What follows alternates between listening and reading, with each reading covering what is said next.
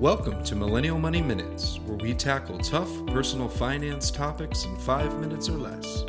With your host, Grant from MillennialMoney.com and Matt from DistilledDollar.com. Hey everyone, today we're going to talk about our savings and frugality, the same thing. So, a huge uh, component of personal finance that tons of people talk about is, is savings, right? It's the half the equation.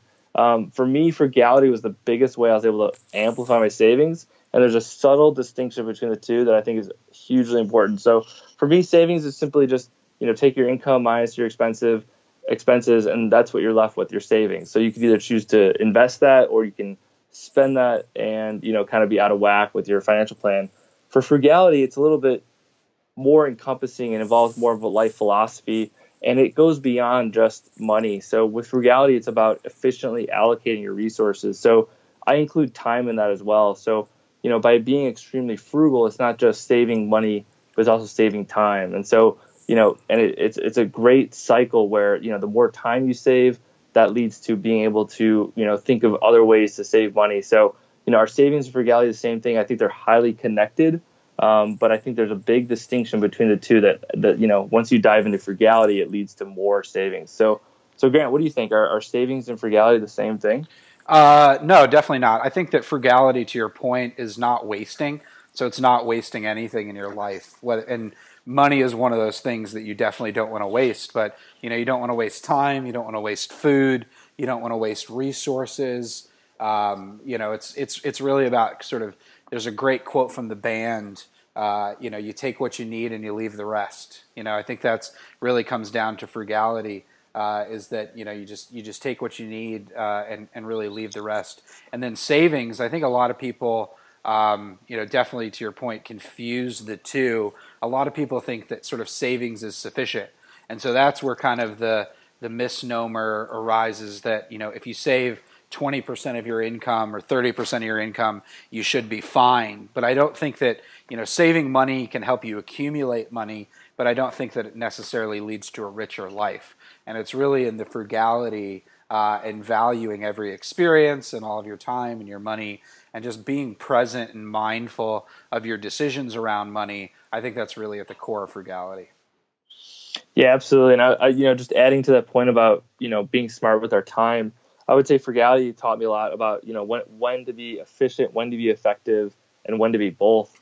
Um, there's a great Stephen Covey analogy where he talks about someone kind of hacking their way through the forest and sure they might be effective with the machete getting through the forest but you know the efficient person he's the one who kind of climbs to the top of the tree and says hey you're going the wrong way.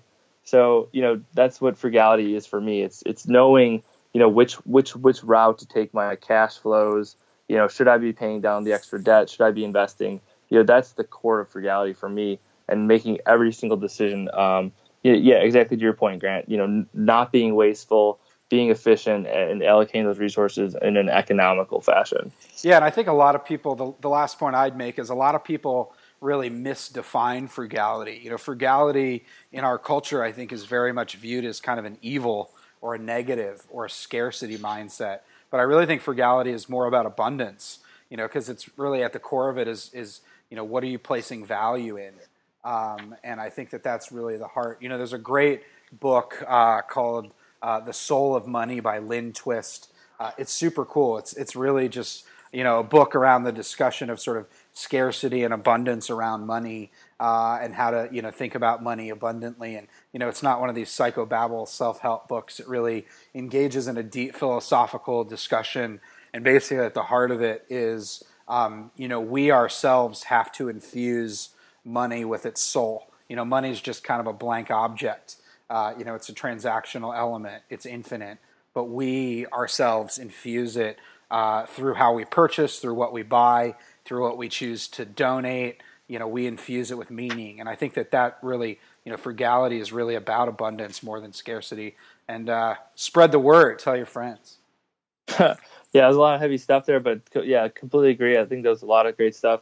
And yeah, I mean, in terms of the topic of you know, is frugality a sacrifice? I would say absolutely not given that you know it's led to so much more abundance, like you say, Grant, and you know just a lot more opportunities down the road. So you know, frugality is really a gateway towards financial freedom and and, and building wealth, um, you know, on our terms. So um, that's all I have to say. Uh, Grant, anything to add? Yeah, and also, you know, it can make you happy.